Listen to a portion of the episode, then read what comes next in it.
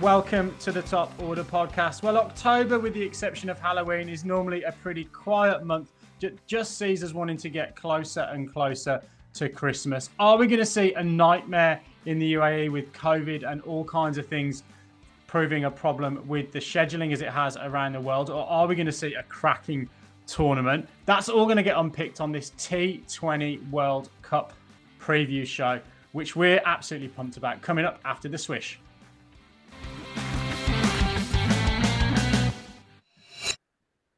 Well, Baldy, save the tenuous Halloween linkage. We've got a World Cup coming up. Uh, all the squads have been announced. And in typical top order fashion, we want to do a little bit of an explainer, and you're the man for the job. We've got 14 PowerPoint slides here ready to go. You're going to give the listeners a rundown of what to expect in terms of intro, format, the grounds. We've got DRS um, all coming up in your explainer segment, Baldy. Hit us. Right, boys, let's go. The ICC Men's T20 World Cup for 2021 opens on October 17th and runs through until the final on November 14th, hosted, of course, in Oman and the United Arab Emirates. 20 teams will participate in this tournament, which will be played across three different stages. Confused? Don't be, because I'm about to walk you all through it and break it down. It gets easier as we go. Round one, eight teams will feature in round one in two pools of four. They'll play each other once round robin style in three games over five days. The top two teams in each group will advance to the second round. We open in Oman with Group B, who are playing their games from October 17th to 21st, and that group will feature Oman, PNG, Bangladesh, and Scotland. Two of those teams will advance to the second round. Group A, funnily enough, will feature their games a day later, October 18 to the 22nd, and they will play their games in Abu Dhabi and Sharjah. Ireland, the Netherlands, Sri Lanka, and Namibia will battle it out in Group A for the right to go to the second round. The second round is not a rugby tournament, but round two of the World Cup. It is called the Super 12, and that will be another round robin featuring eight teams that have already qualified for that part of the tournament plus, of course, the four qualifiers for round one. They're again divided into two groups and will play each other once each. In group one, they'll play their games in Abu Dhabi, Dubai, and Sharjah across the 23rd of October to the 6th of November. And that group contains Australia, England, the West Indies, South Africa, the winner from Group A, and the runner up from Group B.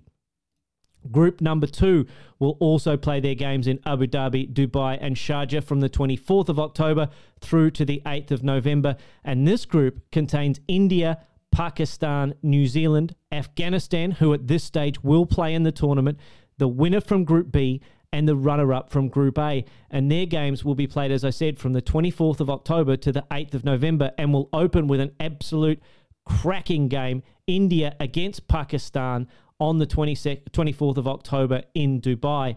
After all that, the top two teams from each of those groups will progress to the semi final and the final. Each game that you win in the round robin stages will get you two points. A tie, a no result due to rain, or an abandoned game will get each team one point, and there are zero points for a loss or a forfeit. Here it gets easier because they've made the finals format nice and easy for us to understand. The winner from Group 1 will play the runner up from Group B in semi final number 1 in Abu Dhabi on November the 10th. On November the 11th, the runner up from Group a will play the winner of Group B for the right to play in the final again in Dubai on November the 14th. Some key rule highlights, guys, in this ICC Men's T20 World Cup for 2021.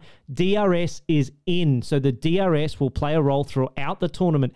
Each team will have two reviews per team per innings, so a ton of reviews to be used in this T20 tournament on the DRS.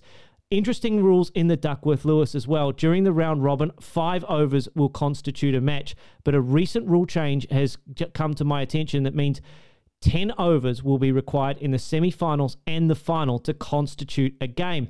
Both semi finals and the final have reserve days, chaps, and there's no talk of boundary countbacks. Last thing before we get out of the explainer these teams will be competing for 5.6 million US dollars in cold, hard cash which is the prize money for the tournament. Winners collect a $1.6 million US check. The runners up receive $800,000. Both losing semi finalists get 400 grand. The eight teams knocked out at the end of the Super stage, uh, 12 stage will get 70 grand each, plus a bonus payment of $40,000 for each match they win. The four teams that don't go past the first group uh, they'll get $40,000 as a team, and each match that they win will also see them earn $40,000. So, not just glory, but prize money on the line in this ICC Men's T20 World Cup in 2021. Let's get into a rundown of some of our favourite teams, chaps. And Lippy, I'm going to come across to you a very well balanced New Zealand side, but do they have a staff, uh, the staff power to go deep into this tournament?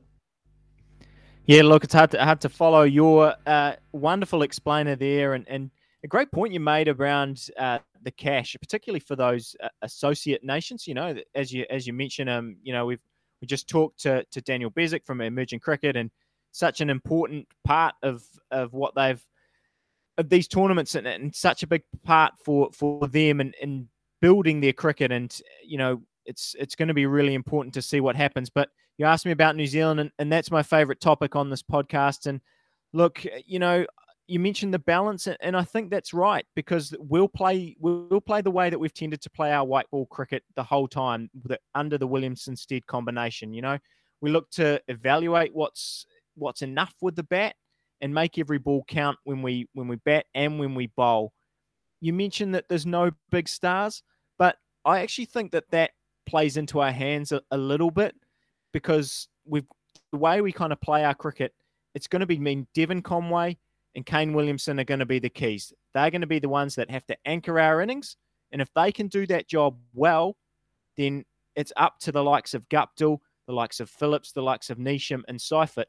All they have to do really is is like I keep and I've mentioned it a few times. I refer back to, to what Colin Munro said when in uh, in the chat that we had with him that your job as a, a top order player and, and, sometimes in T20 cricket is to play one innings of, of value or two innings of value that win you a game. And, and we have the players that can do that. And then you flip that around to our bowling attack. And that's where I think the balance is absolutely spot on because Lockie Ferguson, you know, I mentioned him in, in the IPL chat that we had earlier. He's been unreal in the IPL and really such a key performer. You know, that injury that he had last summer after looking unstoppable against the West Indies uh, in the game that we went and saw at Eden Park. You put him in the equation, then you've got Boult, then you've got our two spinners in, in Santner and Sodhi that I think that core will make up the real key to New Zealand's success in this tournament. And you think about that, it's a it's an out and out paceman, right hander. We've got a left arm who swings it. We've got a left arm off spinner, and a right arm leg spinner. So there's so much balance in that, and they all bowl very different styles. And look, you know, I, I completely agree, and I actually think that T20 cricket is probably New Zealand's weakest format um, in the way that we play our cricket. But I think you still have to give us a, a real opportunity in this tournament that's probably enough for me for now, Binksy, as we, you know, unpack our, our favourite teams. Over to you for England, really. I, I, I, you know, you, you think about that side, and I think about them in the white ball formats as as an explosive side. It's it's a you know we've talked a lot about how England really has maybe left aside the the red ball stuff to kind of focus on the white ball stuff, and that's been a lot driven by Eoin Morgan and the way he's built this attacking side and, and fearless cricket.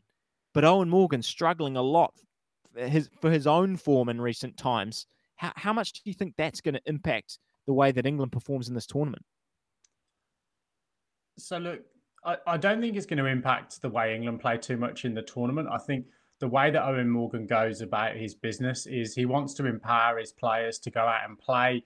And they've talked about it, uh, and it's a little bit of a cliche now, but play the brand of cricket that they, uh, you know, have been become known for really in white ball cricket over the course of the last four or five years.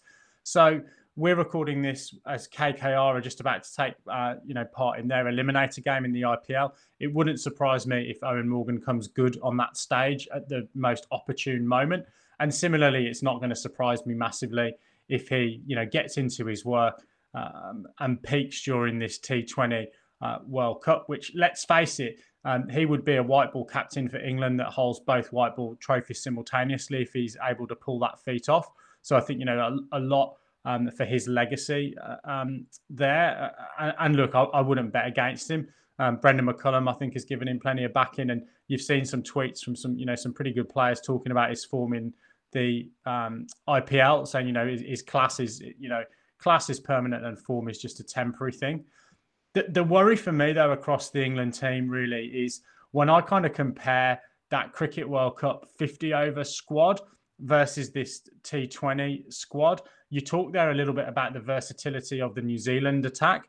Um, for, for me, I think England may be a spinner short. You've got Adil Rashid, who um, I still can't understand why he doesn't regularly get picked up in the IPL. I think he's a fantastic bowler, not to have um, got a gong at some point um, in the IPL. But I think certainly in terms of his form in the 100 was really, really good.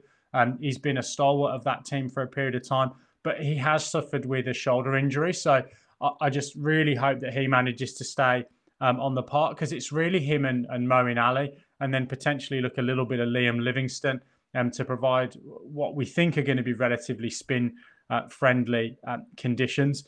The one key thing I think is that the four players that are likely to be mixing the Gatorade for England are, are pretty um, look pr- pretty much set in stone. I think I don't think we'll see Sam Billings in that starting eleven. I don't think we'll see Tom Curran, who's coming to the squad to replace his injured brother Sam, uh, therefore in that uh, eleven that goes out. And then I think it's probably a shootout between Willey and Tymal Mills for a bit of left arm option, and then Jason Roy and Malan would be the the other the other two that I've got bracketed. It looks pretty safe to say that you'll see Jonny Bairstow and Jos Buttler resume at the top of the order.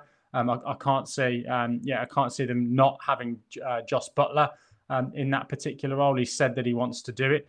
Um, so yeah, it, it, really is for me. Um, again, the Stokes factor and the Archer factor that are really missing from that 50 over side um, that I think just might leave England just a touch short of genuine match winners in that format, uh, shortened format of the game. Baldy, I'm going to come to you with a similar question. David Warner dropped by the Sunrisers Hyderabad. Um, is this his swan song in terms of white ball cricket for Australia? And he's under a bit of pressure with form as well, potentially? Yeah, I don't think he can be out of form because he hasn't been playing much cricket uh, to to have a lack of form. But he's been hitting the ball apparently very very well in the nets, which bodes well for David Warner. Look, I don't know why, but I'm really excited about this Australian squad coming into this T20 World Cup. It's got a bit of an unknown about it. We don't know how these guys are going to gel together. We've got a lot of big name players who haven't played a lot of cricket. Starc and Cummins have been warming up in Australia. Um, really, only Marsh has been playing in the Sheffield Shield. And a lot of these guys, or a few of these guys at least, big name players, didn't go to Bangladesh and didn't go to the West Indies. So Questions abound for that Australian side. Finch and Warner at the top of the order. Again, probably haven't played a much, a much, cricket of late. Smith, likewise. Maxwell, however, has been playing the house down for the Royal Challengers Bangalore, and I'm really excited to see him at this World Cup. Mitchell Marsh had a good tour, of course, likewise um, in the Bangladesh and West Indies series, but hasn't been playing a lot of cricket lately. He's been playing a little bit of Australian domestic stuff.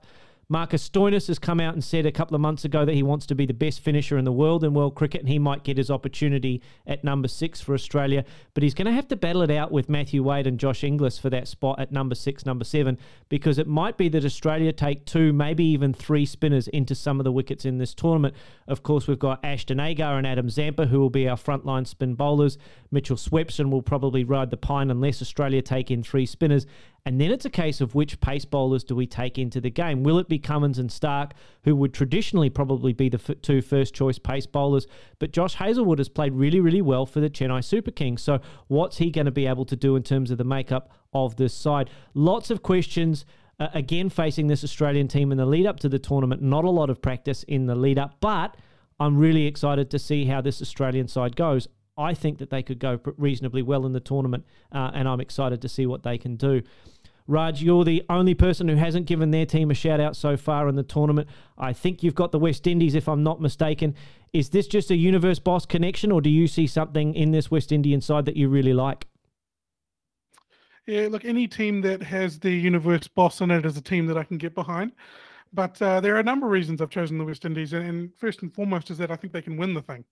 Uh, if, if we look at things like their balance, the balance of their team is the way forward in 2020 cricket. We've seen over the history of 2020 cricket, West Indies, the Caribbean Premier League, and the you know Stanford 2020, which was called before, they've always been on that cutting edge of of 2020 cricket, and and, and this balance or the way they've balanced the team for this tournament in particular is is no different. So I'm not going to dwell on the fact that they didn't pick you know the likes of Jason Holder, which I think is a big misstep.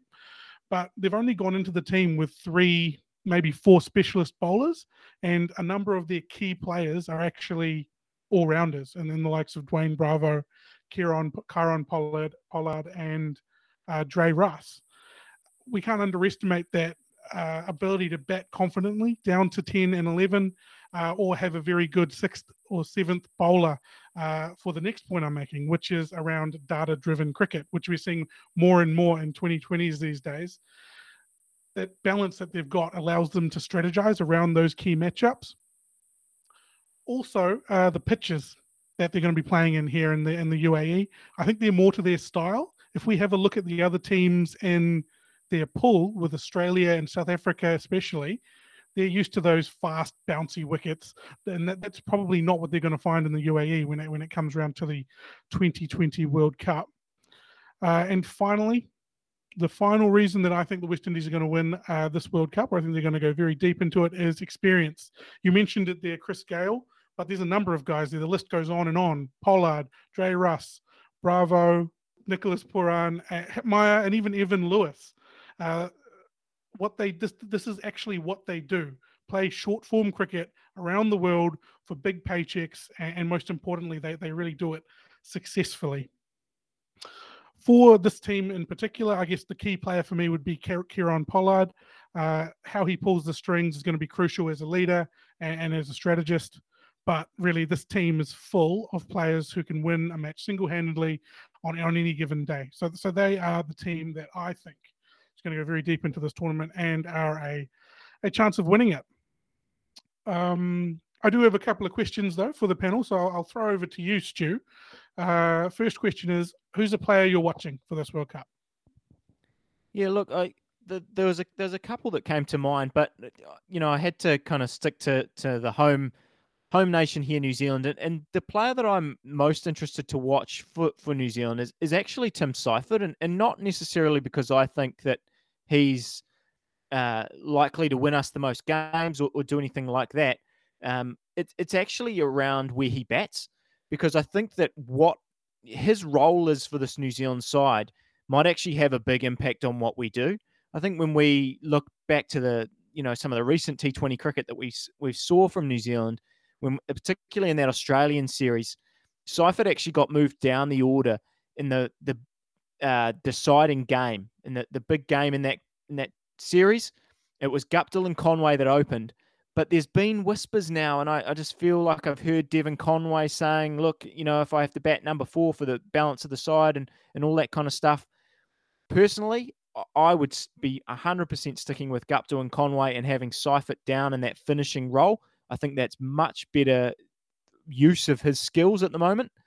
But I think if Seifert goes up to the top of the order and you have Seifert and Guptill, you, you run the risk of them, New Zealand in particular, going into Conway and Williamson, who I've already said are, are, the guys who I think are the most important batters for us. We don't want to be them two coming in at, at 20 for two. I think it's crucial that one of those guys bats at the top of the absolute top of the order and tries to bat the way all the way through the innings. And that's why I think Seifert is, is such an important watch for New Zealand. Look, the other and the other person I was going to say, but I, I didn't want to really ruin your Thunderbaldy because I, I know you, you touched on him just before, but someone I really think is is going to be crucial to the way this tournament goes is David Warner. Is is that the person that you are most interested to see in this tournament? From an Australian perspective, absolutely. David Warner and Aaron Finch at the top of the order have to get Australia off to a rollicking good start. Of course, uh, Finch coming back from a knee injury and Warner having precious little game time in the warm up for Sunrisers Hyderabad will be one to watch from an Australian point of view. Uh, like you, Stuart, I'll be looking at the spinners. I'll be looking at Ashwin and Jadeja from an Indian point of view, and I'll be looking at Shakib Al Hasan and Rashid Khan from uh, Bangladesh and Afghanistan. They're the guys that are going to have to bowl their teams to victories against some of these bigger, more fancied nations. If those if those countries like Afghanistan or Bangladesh are going to feature in the back end of the tournament, so I'll be keeping my eye on the spinners. Um, it looks like in the IPL that the pace bowlers have had a, a reasonable amount of success, but you know those kinds of wickets as we get on in the tournament, like we saw with the IPL last year, spin started to come into the fore a little bit in the latter half of that tournament. So I'll be looking at those key spinners um, from Bangladesh and, and Afghanistan in particular. Adam, who have you got your eye on? Um, look, so for me, I am going to be a little bit nepotistic, and I'm going to talk about um, England here. I'm really keen to see look three guys in this England team. Um, Moeen Ali has obviously just announced his retirement from Test cricket, and I think a big part of that was really not necessarily always nailing his role and, and feeling wanted within that team. But I don't think the same can be said of the way that Eoin Morgan handles him and handles any player. He had an exceptional 100 for the Birmingham Phoenix. He was captain of that uh, team, scored 225 runs at 32 with an average of 148. Um, and I think also playing in that sort of CSK environment where MS Dhoni seems to give him such, you know, responsibility. So I really think that now he's concentrating on white ball cricket. I really want to see him have a fantastic tournament, and I think he's set up um, to do so. The other two guys I'm really, really keen to take a look at in a bit more detail. Liam Livingstone. Um, so again, had a fantastic 100 tournament, 350 runs at an average of 58 with a strike rate nearly 180 in that tournament and made every single ground look like a bloody postage stamp as well. And so, you know, really, really some uh, amazing hitting from him and bowls a few useful um, spinners as well. And then the final one, and this is a really, a really, really sort of um, amazing story as well. Tymal Mills, who's been on the scene for a little while, got picked up in one of those really early IPL auctions for a lot of cash and then has struggled with um, injuries. Again, had a really, really solid 100 tournament. But probably the most important thing was he got through all of his overs in that tournament. He bowled his 20 ball quota in every game that he played um, during that uh, T20 tournament. Um, bowls that out at the back of ha- the hand, slower ball that comes out almost with no perceptible change in his arm speed at about 60 miles an hour compared to 93, 94, his on pace delivery.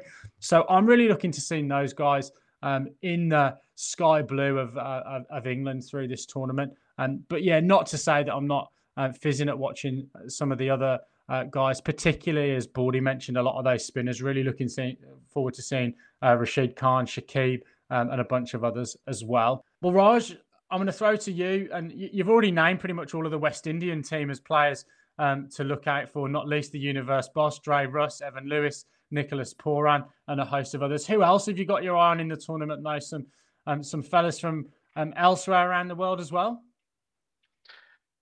Yeah, so so for me, I've kind of focused on the um, the specialist aspect of things, and and I think that 2020 cricket is definitely becoming a uh, a specialist format of the game in itself, and I think we we're starting to see that more and more. Uh, the one I've got my eye on is actually Glenn Phillips, which is interesting because it's probably counter to, to, to Stu's point earlier. So Glenn Phillips, he's been going around the world dominating T20 tournaments for the last 18 months or so. Uh, he's been putting back-to-back performances regularly. Uh, and I, I, just think that this is the time where he steps out of that shadow and uh, has he has the uh, world's eyes on him, and I think he secures a big IPL contract out of this. Uh, he did an interview this week actually where he was talking about because he's been doing all this traveling, he's spent a lot of time quarantining, and he's up to 800 push-ups a day. He's doing um, uh, in, in, quarantine. So he said when he met, met, back up with the New Zealand squad, he smashed all his baseline um, performance metrics. So I think that this is the time, the time of Glenn Phillips. He definitely looks. It, it's definitely starting to show for him. I think. I think we might have touched on that a little bit earlier, but he's. Uh, yeah, he's. I think, and I think even uh, Robbie O'Donnell, when we talked to him, I think the start of last year, uh, was talking about uh, how Glenn Phillips had been doing a bunch of push-ups at, at the CPL. So yeah, this has obviously been going for quite a while now, and and yeah, absolutely, I, I completely agree that it would be great to see Glenn Phillips go. Raj, you, you, you've got a few more questions for us. What's the next one on the list? So my my next one is actually around the dark horse for winning it all. So I'm going to come to Binksy first for this one. Yeah, so look, I don't know that they can necessarily be called a, a dark horse, uh, but I think we sort of always talk about Pakistan as being mercurial, um, and, and that's become a little bit of a cricketing cliche. But look, I do think that they've actually got some firepower, both in terms of their batting and their bowling, um, to really come into this tournament. Um, we, have obviously got pace of Shaheen Afridi. They've also got some firepower at the top of the order as well with Babar Azam, um, and look a host of other guys as well. And most importantly, I, I think you know they've got a little bit um, of needle coming into this. We've obviously seen um, a couple of tours um, called off, and I think that's really really hurt them, not only from a financial and a you know a cricketing politics perspective, but I think the players have felt a little bit affronted by that as well, particularly because they have traveled to the UK and, and, and put up with you know some pretty harsh quarantine in our last English summer over there. So I think that they're going to be in a position of togetherness. I think you'll always see that as well when you've got a new coach on board and perhaps a new regime. It gives you that little bump, doesn't it, when you've got um, a new manager. Always happens in the football Premier League when you get a new manager, you always win your first game because everyone's so keen um, to impress. So for me, um, Pakistan uh, definitely my dark horse. Who's your dark horse, Lippy? Look, I've I've gone for a team who I didn't really think that I was going to select until I started actually diving into the sides and and and kind of thinking about the IPL and and the point Baldy made before around uh, how pace bowlers have been so key uh, in the IPL, particularly in the UAE, and and what we've seen in in recent times, and that actually leads to me uh, choosing South Africa as my dark horse. And I know they've got a really tough pull, and I know that they've been really up and down the last kind of few, you know, 12 months, maybe even longer than that. But I just look at Rabada and Nortje, and they are just and on another level. Those two, as um, particularly in the IPL, the way they've been playing, and you know, Nortje's got that express pace. That's something that it can take the pitch out of the equation. And Rabada's just someone that takes wickets all the time. And, you know, we see in T20 cricket, if you can knock the top off, and then they actually have, you know, Shamsi, who's actually the number one world uh, ranked T20 bowler at the moment. They've got Maharaj. Like they actually do have the core of a really good bowling attack. And then we've got guys like De Kock, Miller, you know, players that have performed in, in tournaments around the world. Uh, you know, I, I think it is it's certainly on the, the, the dark horse end and, and a side that I think it has to all click. But that's what we see in these tournaments that all it has to do is is click for a month and suddenly they're the world champions in, in a in a format like this. So yeah, it's it's South Africa for me. Raj, over to you. Yeah, so for me, again, I've picked someone I, I didn't think that I would pick. I, I've picked them so they're, they're so far uh, underdogs. They're not even in the main tournament to start off with, I've picked Bangladesh as my uh, dark horse for winning it. And I guess I'm looking at recent history where they've they've proven that they can beat the best. They're having just put New Zealand and Australia to the sword at home. If if we have conditions that are similar-ish to what they've been played in playing in, I think they're going to be very hard to beat. Uh, they're the kind of team that you don't want to get into the to the grind with. Ideally, it, ideally, if you're their opposition, if you're Bangladesh's opposition, you want them to bat first and you want to bowl them out for very, very, um, uh, very cheaply. Pitches, pitches where the score, projected score is around 120 to 140. That that's just going to be a real tussle with a team like like Bangladesh. But uh, first and foremost, their secret to success, if they are going to be successful, is that they need to score runs uh, with the bat. So guys like Mushfiqur Rahim and um, Shahi, uh, Shakib uh, Al Hasan are going to be absolutely instrumental for them going deep into this tournament, and uh, they need to get those runs on the board and then then grind out a victory with the ball uh, in the second half. Um, I'll show. I'll throw to you, Baldy. Who have you got as your dark horse? Well, boys, I've I've clearly missed the brief on this one. I, I picked dark horses from round one to feature in round two and to win the occasional game. I actually think that there are a couple of teams in that round one play-in tournament that are going to cause a little bit of strife for some of those bigger names. Ireland, the Netherlands, and Sri Lanka all in feature in Group A. Only two of them can go through. I'm actually picking Ireland and the Netherlands to go through in Group A. And in Group B, Bangladesh and Scotland look the most likely for me. And I actually think that that, that trio of, of the less fancied nations of Scotland, Ireland, and the Netherlands, I think they're going to cause an upset in one of against one of these major sides in this tournament. As you said, Raj, a low scoring contest brings it closer for those um, for those minnow nations, those less fancied associate nations. So uh, rather than pick a dark horse to win it, I actually think that there's going to be a couple of upsets at this T20 World Cup. Associate nations beating their more fancied rivals. On the flip side to that, we've talked about teams that are you know going to be performing uh, above their above their standings. Raj, I want to throw to you for a side that you think is going to be disappointing in this tournament. So I've got a, a fan favorite here, Australia, as my most un- underwhelming um, performance. I think their their preparation has been ho- horrible. Uh, the proposed resting of, of a lot of players has not allowed for a great build up to this tournament. I think uh, uh, Baldy mentioned it. You know, they didn't take their their stars through to Bangladesh or to the West Indies and, and even New Zealand for that uh, that matter. The tour before that.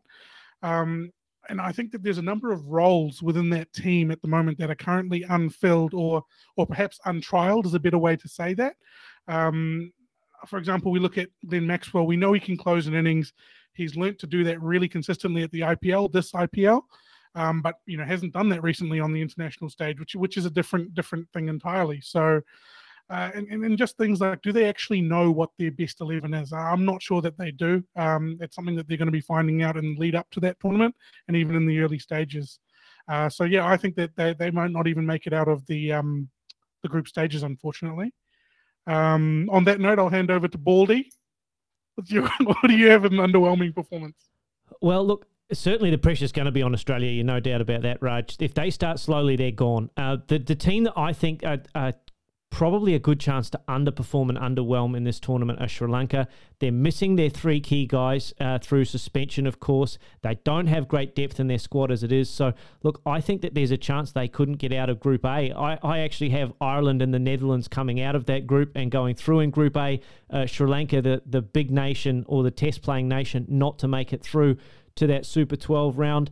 Uh, if you talk about teams likely to go out, in the in the Super 12 stage not make the finals. I guess Australia's probably going to be uh, one of those teams that's on the cusp. Um, and let's just hope that South Africa don't have a crisis of mathematics when it comes to a key moment in one of the important games. Um, Binksy, what have you got in terms of uh, potentially underwhelming performances? Well, look, if I go with the one that I've written down, I'm I'm, I'm either going to be cock of the walk or a feather duster because Lippy's um, sold me the fact that uh, South Africa are his dark horse for the tournament. I, I was going to say that they look just really underwhelming to me. They, they've not uh, shown a great deal of form. They've got a captain who's been uh, injured recently um, in Temba Bavuma. Um, uh, yeah, look, for me, they just, uh, it's the first time I've not been talking or thinking about South Africa.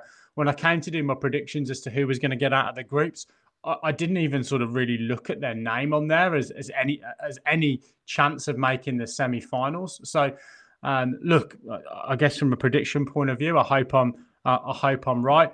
And look, I, I kind of love to say this as well. I think Australia might struggle a little bit um, as well. Um, and look, that's not just trying to wind up Baldy. Um, genuinely, listeners, believe me on this uh, fact.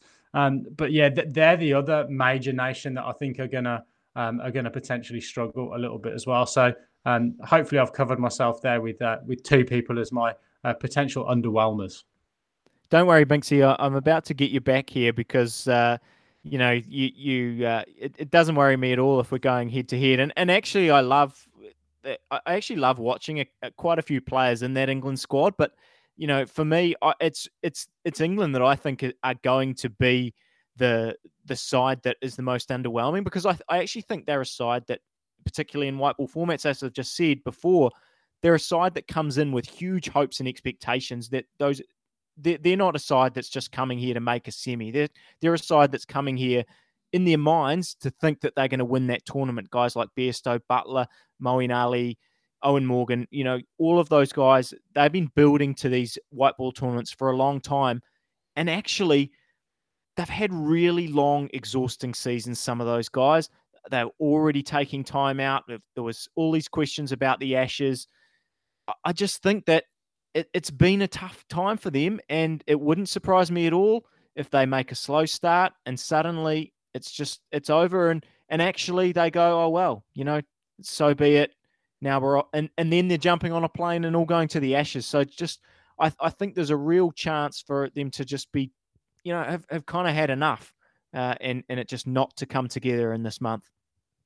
Okay, for the final question of, of today's uh, roundtable here, I want to get an advanced uh, playoff bracket out of, of you guys. So here you need to pick who's coming first and second out of Group One and Group Two, how those semi-finals are going to play out, and then uh, who is going to win the final. So I'll throw over to to Baldy first because this is the sort of stuff that that he eats for breakfast. I can see a whiteboard behind him where he's got the back brackets set up. What have you got, Baldy? I've been running spreadsheets all week, fellas, in, in preparation for this. Look, I think actually England do show a bit of resilience. Um, they've been, you know, as they said, been staring the pandemic in the face for 18 months. Another extra tournament is not going to worry these fellas. They'll be geared up for that tournament. I expect them to top their group uh, and the West Indies to finish second in that group uh, and pip out Australia and South Africa. Nothing would give me more pleasure than seeing Australia go through, but I think England will top that group. West Indies will go through second. On the other half of the bracket, I see India going through at the top of the bracket there. No surprises, really nothing um, massively groundbreaking from me on that one. But I actually think New Zealand will go through as the second team in that group. I think they'll beat Pakistan in a close game in their round robin stage to go through ahead of Pakistan. From there, of course, we've got India that will play the West Indies in an absolute dynamite uh, semi final. That will be an absolutely cracking game. I expect India to win that and progress to the final. And then, of course, on the other side, that would give New Zealand and England a semi final that would be a repeat of the World Cup final, the 50 over one from a couple of years ago. And I actually think that it will be New Zealand that will pip England in that semi final, New Zealand to play India in the final, and for India to exact revenge on their test championship defeat, India to beat New Zealand in the final. New Zealand, unfortunately, bridesmaids again for me in that tournament.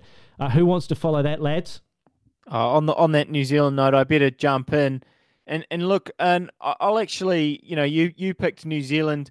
I'm actually going to pick Australia here, and, and um, you know, the guys have, have mentioned a lot of, of negatives, but I actually think uh, they will sneak in uh, into that round robin, and, that's because, as I mentioned before, uh, England's uh, yeah. As I said, I, I just think England uh, things are coming to the end for them in terms of this year. It's been such a, a challenging time, uh, and I think that there's been too much cricket, and they're going to pay the price for it.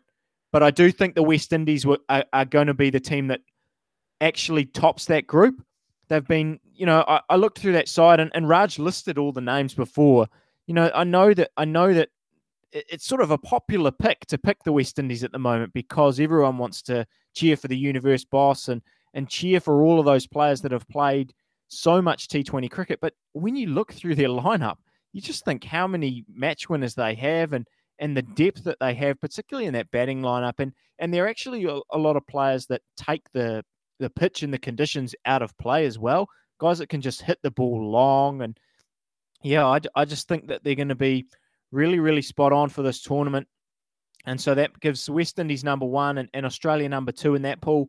And then I'm going to follow Baldy for, for the New Zealand's pool and, and say it's India, New Zealand in that round. I, I do think that India, you know, they're just such a well balanced side for, for those conditions. We've talked about them before all you know all the different players that the, the players that they left out could have filled it an India A side that probably would have performed pretty well in this tournament. Uh, you know the IPL just gives them such a leg up in, in T20 cricket, and and that leaves India West Indies for me are the two winners of those semi-finals. Uh, I think West Indies will actually beat New Zealand, unfortunately, um, just because of that that strong power that they have in their batting and you know, Baldy mentioned it before that we don't really have those, you know, the really, really explosive players necessarily that West Indies do in, in the T20 format. And India, I think, just takes care of Australia. I think Australia kind of gets in and then they get demolished by India, and that semi would kind of make up for it and make me happy enough. Uh, and then, yeah, I think India India does the job. But you know, as much as I would like to kind of pick uh, someone else other than India just because they're the strong, heavy favourites, and and I don't always like uh, predicting the favourites, but yeah, I, I, think as I said, India's second side would do very well in this tournament. So just on the the sheer weight of numbers and, and quality players that they have, uh, it's India for me. Raj, do we have uh, do we have anyone uh, other than India for you winning this tournament? No, I think I've got India there as well. Um, very similar. I'm a mixture of you two, your two brackets at this stage. So I've got West Indies coming out of Group One as uh, the winners, uh, with England followed uh, closely behind, and then uh, in Group Two, India first and New Zealand second. Uh, in the semis, New Zealand beat the West Indies in an absolute thriller, and uh, India beat England in, in that semi final, which leads us to the the final India versus New Zealand. India wins it in the second super over on boundary count back. Um, that's what I've got, unfortunately. Over to you, Binksy. Yeah, look, for me, uh, the alarming thing is that I think by and large, we've actually got the same order as the bookmakers, um, which means, yeah, we must be wrong because um, I don't think we've got a prediction right on the, the podcast yet. Um, I'm going to go very, very similar to Baldy um, except that I'm going to reverse my uh, winners and, and, runners up in those groups. So I think West Indies actually come out of the gates um, pretty strongly in that first group. Um, and that they will, uh, yeah, they'll come out of the group ahead of England, who'll finish second. I think India will run away with their group with New Zealand um, finishing second, which means I think a West Indies, New Zealand, and an England India uh, semi final. And then I'm going to see um, West Indies and England progress uh, to the final. And heartache for England again in another T20 tournament against West Indies. Uh, with the West Indies, I think just showing their firepower. And Raj mentioned it in his um, in his write up of their chances. They've just got those guys that have been playing so much franchise cricket, and I think now is the time for them to all come together um, on the world stage um, and bring home the bacon. Well, do tune in over the course of October and November to see us probably eat some humble pie uh, with our predictions, with uh, most likely an Australia South Africa final, given all of our comments um, in this T20 World Cup. Baldy, I'm not even sure if that uh, makes the permutations, but it certainly seems like the outcome, given the predictions uh, that we've made. Look, we've really enjoyed recording this T20 World Cup preview. Hope you've enjoyed listening to it as well. Please don't be shy to leave us some feedback in the social channels or via our email or website www.thetoporderpodcast.com and keep in touch with our feed to see more Hall of Fame episodes coming up, news, views, and interviews from all around the world of cricket. But for us now, it's good night and God bless. See you soon.